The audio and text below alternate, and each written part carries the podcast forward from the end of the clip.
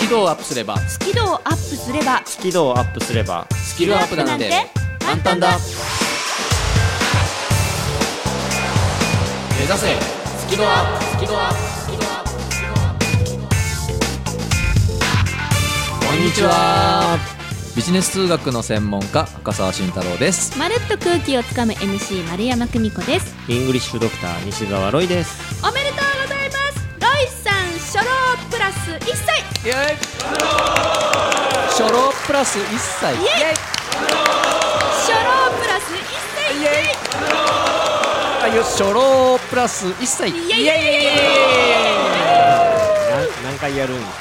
イか今ででもやらせとていただいて、はい誕生日ありがとうございますおめでとうござい ますすっかり初老って言葉がねもうおなじみになってまますあけど一年前にねね僕が1年前40歳になった時に、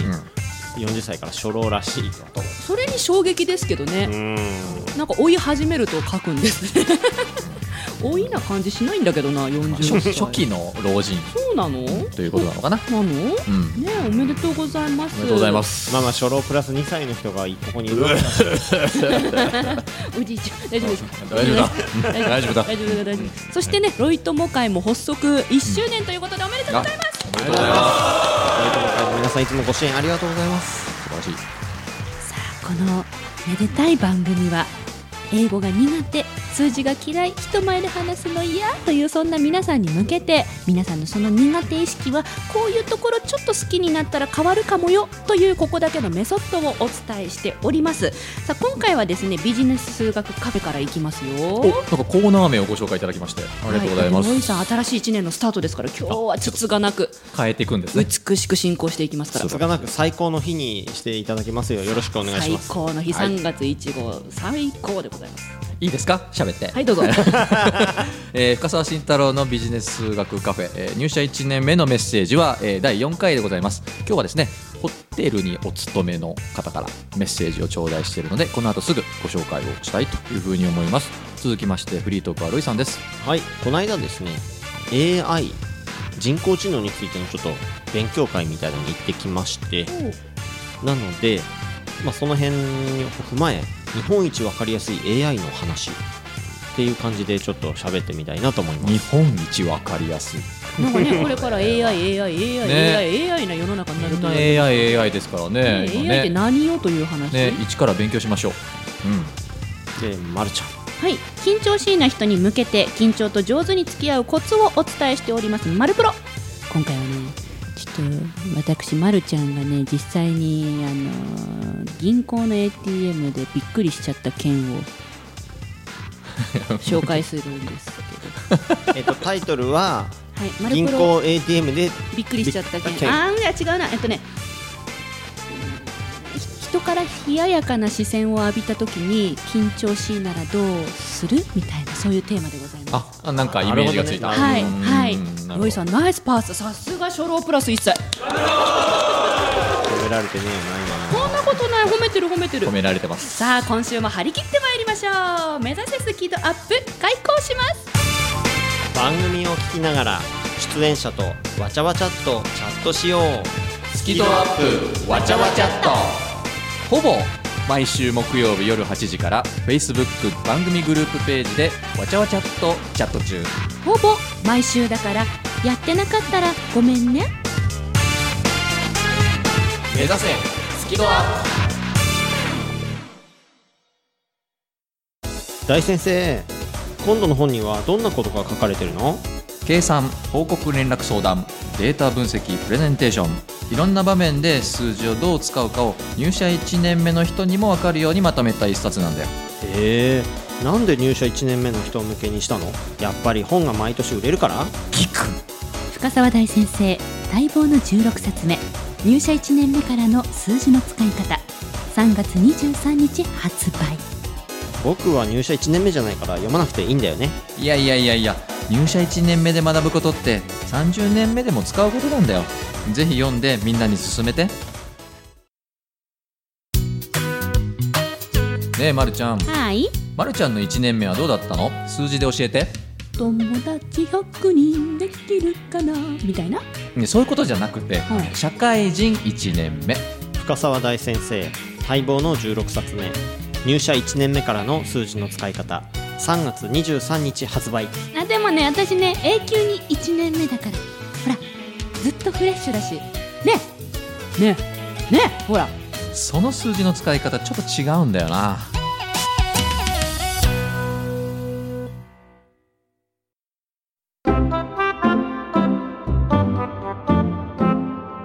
スキルをアップすればスキルアップなんて簡単だ目指せスキルアップ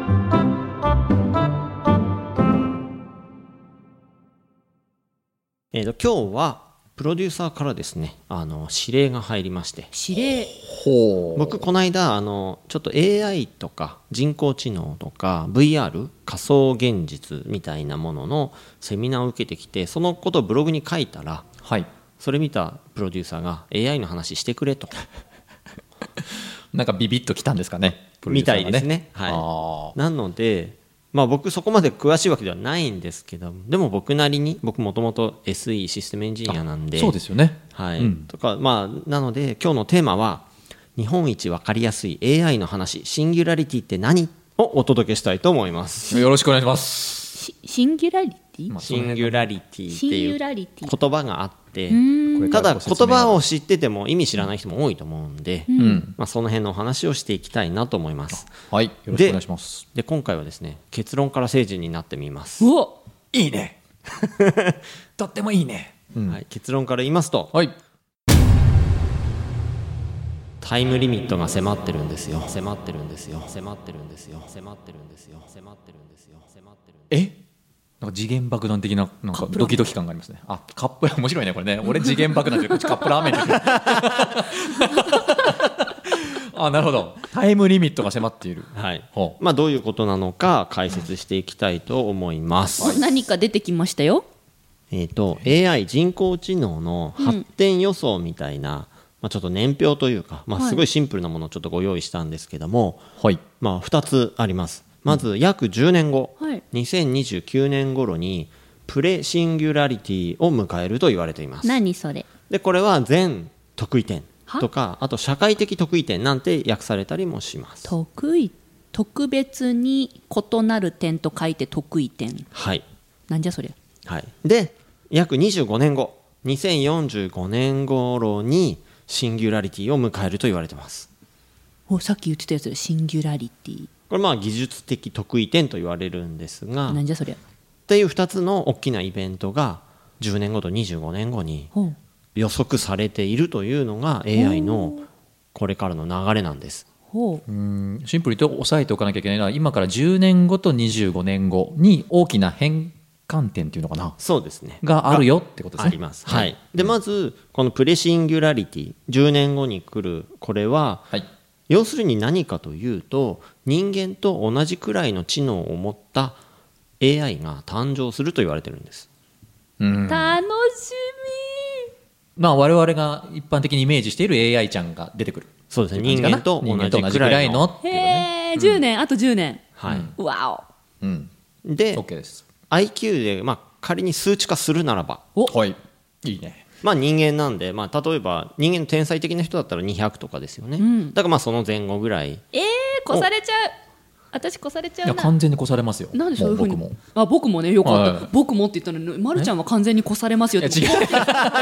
やいやいや。そっか難しいな日本語ってなそうだな。ちゃんと言わないとね主語を今ね。今ね統治法により強調したんだよねな僕もってねそうそうそうそうなるほどなるほど僕もはいロイさんどうぞ失礼しまし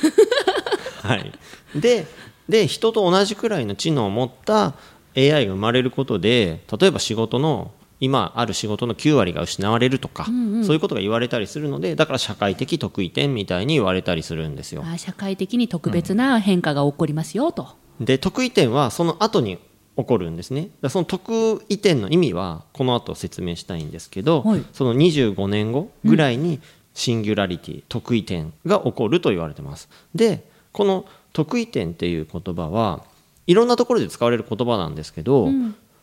例えば他ので分かりやすい例で言うと、ビッグバンって分かりますか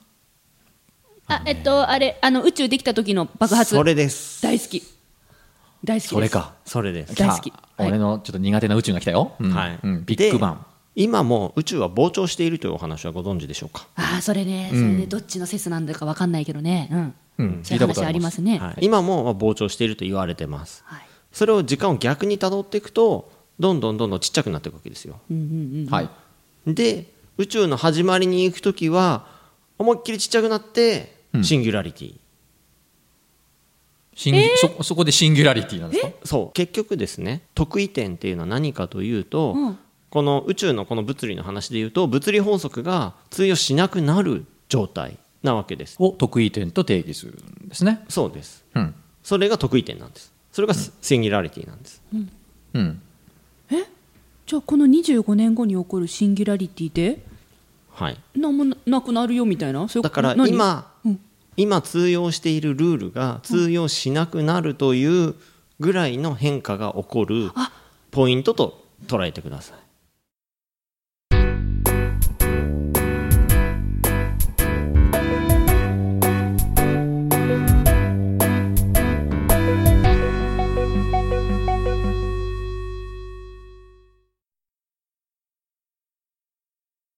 じゃあシンギュラリティと言われるこの技術的得意点のタイミングで何が起こるって言われてるかというと、さっきのプレシンギュラリティは人間と同じだけの知能を持った AI が生まれる。今から10年約10年後に人間と同じぐらいの AI ちゃんが生まれまはす、い、で IQ に置き換えると、まあ、例えば200前後ですと、はい2045年25年後の IQ を数字に置き換えると、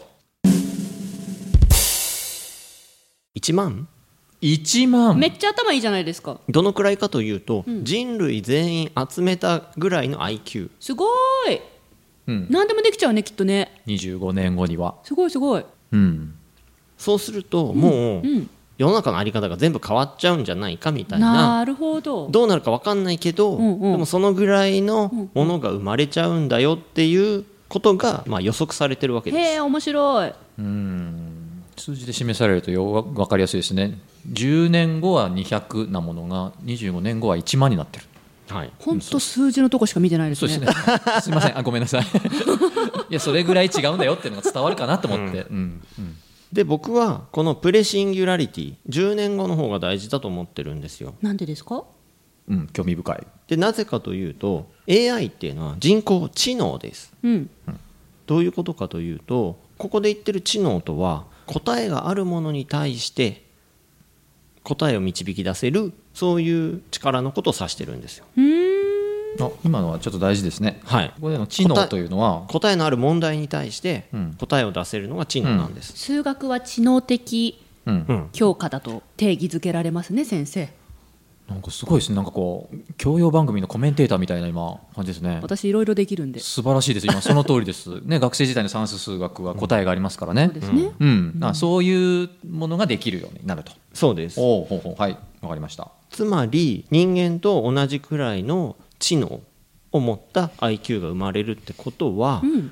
答えのある問題に対しての答えは全部 IQ がもう出してくれる世の中に完全になっちゃうかもしれないって話なんですね。うんうん、 AI が出してくれる。そうです、うん、だからその仕事の多くがなくなるとか言われるんですけど、だから人間って何かがものすごく問われる、今も問われてるんだけどそれが突きつけられるのが、確実に突きつけられるのが10年後なんです楽しみこれ多分面白いよね、この人の反応えね。なんでえー、それ、えーどうなっちゃうの怖いみたいなそうかね反応も大丈夫とかね大丈夫とかえ何がって大丈夫なのいう反応も結構多いと思いますよえ。だって、うんあれでしょ確実に答えがあることは全部 AI ちゃんがやってくれるから、私はもう請求書とかの事務作業しなくてよくなるってことでしょ確実にこのマスにこれを埋めてこのいくらって言ってここにハンコをしてこれをポストに投函とか全部 AI ちゃんがやってくれるわけで、ねえ、もっとその人じゃなきゃできない、答えがないよだからえー、ちょっと待ってえー、恋愛とかどうなるんでしょうね恋愛とかは AI ちゃん無理なんじゃないまあそうね、答えのないテーマかもしれませんね。ねえうん楽しみじゃいないですか、人としてときめきは人しかできないんじゃない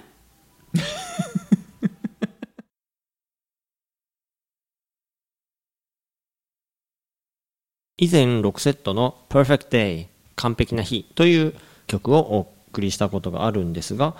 今回は「最高の日」ということでそれのスペイン語版です「Rock Set El Dia del Amor」ロイさんちょっといいですか、はいそのこの番組の中でのこうシェアしたい内容っていうのは他にもたくさんある感じなんか一旦区切りがいい感じ、えっと、うんだからまるちゃんの反応がちょっと、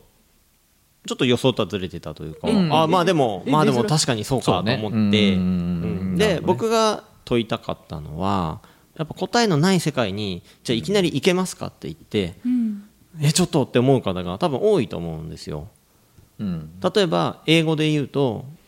英語暗記科目だと思ってる人が多くてそれって答えを暗記するみたいなやっぱそういう思考だったりとかで特に日本で行われてる教育って高校までの教育はほとんどが答えをがあってそれを出す教育をしてるわけですね。そうですねそうですね合ってれば丸がもらえる教育ですね、そうですだから例えば今小学3年生の人が10年後高校卒業しましたその瞬間プレシングラリティを迎え今まで学んできたこと一切役に立ちませんみたいな、うん、分かりやすく言えばそうですよね、うん、うん、ガラッと変わっちゃうよってことだもんね、だから教育すげえ大事じゃねえのっていうのが僕がまあ伝えたいことなんですけど、うんうんうんあそっかそっかなるほどねうんうんちなみにねいいですかお話ししても、この前ねあの私あの自分が卒業した高校の校長先生にお招きいただいて学校に行ったんですよ本持っておいでってうんでお会いした時にね今の教育現場のお話聞いたんですけどすごい今のロイさんのお話に通ずるところがあって、やっぱりその今までの教育は答えを導き出すための教育だったと、だけれども今はもう時代が違うからこれからの教育はなんでとか新しい発想力を伸ばすための教育に変わってるんですって、ただそれに教師が追いつけてないんですそっての通りその通りっていう話を校長室で聞いて、で丸山さんはいつもなんか面白いことばっか考えてるけどどっからそういう発想が出てくるのって校長先生に言われて、いや校長先生の方がよっぽど面白いと思いますって会話をしてきたんですね、あそうか私たちみたいな人類がいっぱい増えればいいんだなみたいなそういう話をしてたんですけど、ねそうなんかダモノ系が増えたよねそうダモノ系がねもう人間らしいというかねいろんな発想を持ってる、でそういう発想をどうやったらできるかっていうのを教育までしていく必要があるらしいやっぱり親たちが答えを導き出すことに慣れているから、大人たちがそう慣れているから、うん子どもたちにもそうさせてしまいがちなんですってね、そうですね、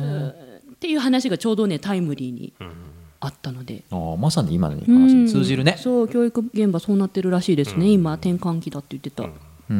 んでその AI のセミナーをしてくれた講師の先生は雑賀さんっていう方なんですけど、その先生が言ってたのは答えのある問題に答えを導けるのは知能だとはいで逆に答えのないものを扱えるのは知性だというふうに定義してたんですよ言葉を分けててうんそれすごくいいわけだなと思って、素敵そうですねうんうんということはこれからの時代はその知性の方が大事ですよっていうことになってくるのかなもう知性がないとダメですすよすごくぐらいな、ねうん乱暴に言ってしまえば私たち知性的だからこうやってラジオでいろんなことできてるのきっと来たよ来たようんもう無視す るかなんでなんで新しいものを生み出すこの知性にあふれたスキドアッいやでもプね素晴らしいじゃないいや本当その通りですねうん知性あふれる番組だからこういう番組とか、こういう世界観が求められる世の中が来るよってその先生はおっしゃってたわけでしょ知性が求められるよと、うんうわ続けましょうそうねでも世の中の人はほら、例えばまるちゃん見た時にさ、ね、アナウンサーだと思ったり、んボキャブラリーいっぱいあるんだろうなみたいなでそれを知性だと思ってるからねうんまあまあそれはさ一個一個いいのよ楽しかった大丈夫ここを聞いてくれたら大丈夫 ねみんなみんなみんなここ知性的な場ですよいいじゃない知知性ね知性番組うんスキドアップすごそうだねまあ知能番組じゃないよねいそうそうそうそう知能番組じゃない知もん性番組だね知性番組目指せスキドアップだもあーこんの知能と知性の違いっていうのはね、俺はいい整理だし勉強になりますね。ねえ素敵な言葉、ね、うーんなるほどなあのでも僕もあのよく大学の学生にあの問題を作れって言うんですよあははははあの問題解けじゃなくて、ううんんなんかそれに近いかなってなんかこうそうねおそう話をね伺ってて、うん本当だもう問題解くのはもう AI がやるから、うんうんうん問題作れと作れる人になそりこましょうにはねと今おっしゃったその発想とかも必要だよね、うんうんうんだからまああそっちの方が大丈夫かなっていうふうに聞いてて思った。ということでまとめとしては、まあ、最初にタイムリミット迫ってますって言ったんですけれども、はいもうタイムリミットあと10年くらいなんですよでそれまでにしっかりと自分としても知性を高める必要があるし、はい教育としても知性を高める教育をうんみんなでもう一丸となってやっていかないとやばいっすよ。うんゆる今のまとめゆやばるいっすよいやでも本当にでもそうですよねやばいっすよですね、ううんんだから個人的にもだし教育者としても気づきがありました本当に、うん、ありがとうございますト e i c 試験のスコアアップをしたいあなたこの本を読むまでは TOEIC テストを受けてはいけません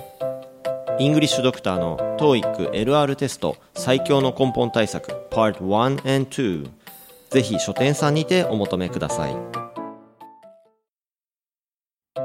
ロイさんまたトイックの本出すんですかそうですよ今度はどんな内容今度はうん文法です文法文法文法を根本から理解できるそういう本ですイングリッシュドクターの TOEICLR テスト最強の根本対策パート52月28日発売でまたこの前ロイさん前の本でこの本読むまでトイックの試験は受けてはいけませんって言ってたじゃないですか次の本出るんだったら私はいつトイックの試験受ければいいんでしょうというかまるちゃん受ける気あるの満々ですよ今度こそ絶対合格するだから TOEIC に合格不合格ないの番組のアーカイブは番組ブログから聞くことができます最新回は毎週土曜日午後3時に更新カタカナで「好き」漢字で「温度の度」「度胸の度」角度の度「好き度」で検索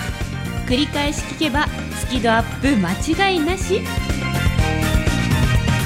目指せスキドアップ緊張を克服できず悩んできた皆さんへ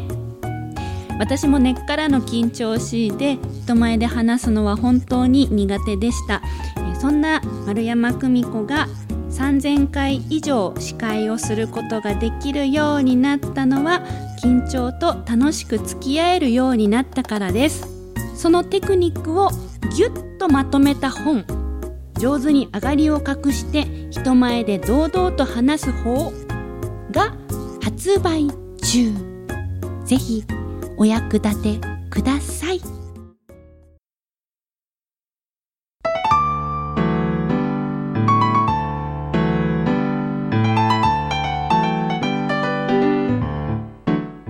この番組は自宅がまるでスタジオのように楽器演奏を満喫できる賃貸住宅越野建設の音楽マンションで収録しています音楽家音楽愛好家の皆様からのお問い合わせをお待ちしていますお客様専用フリーダイヤル0120-322-088 0120-322-088平日朝8時半から夕方5時半まで受け付けています詳しくは音楽マンションで検索してください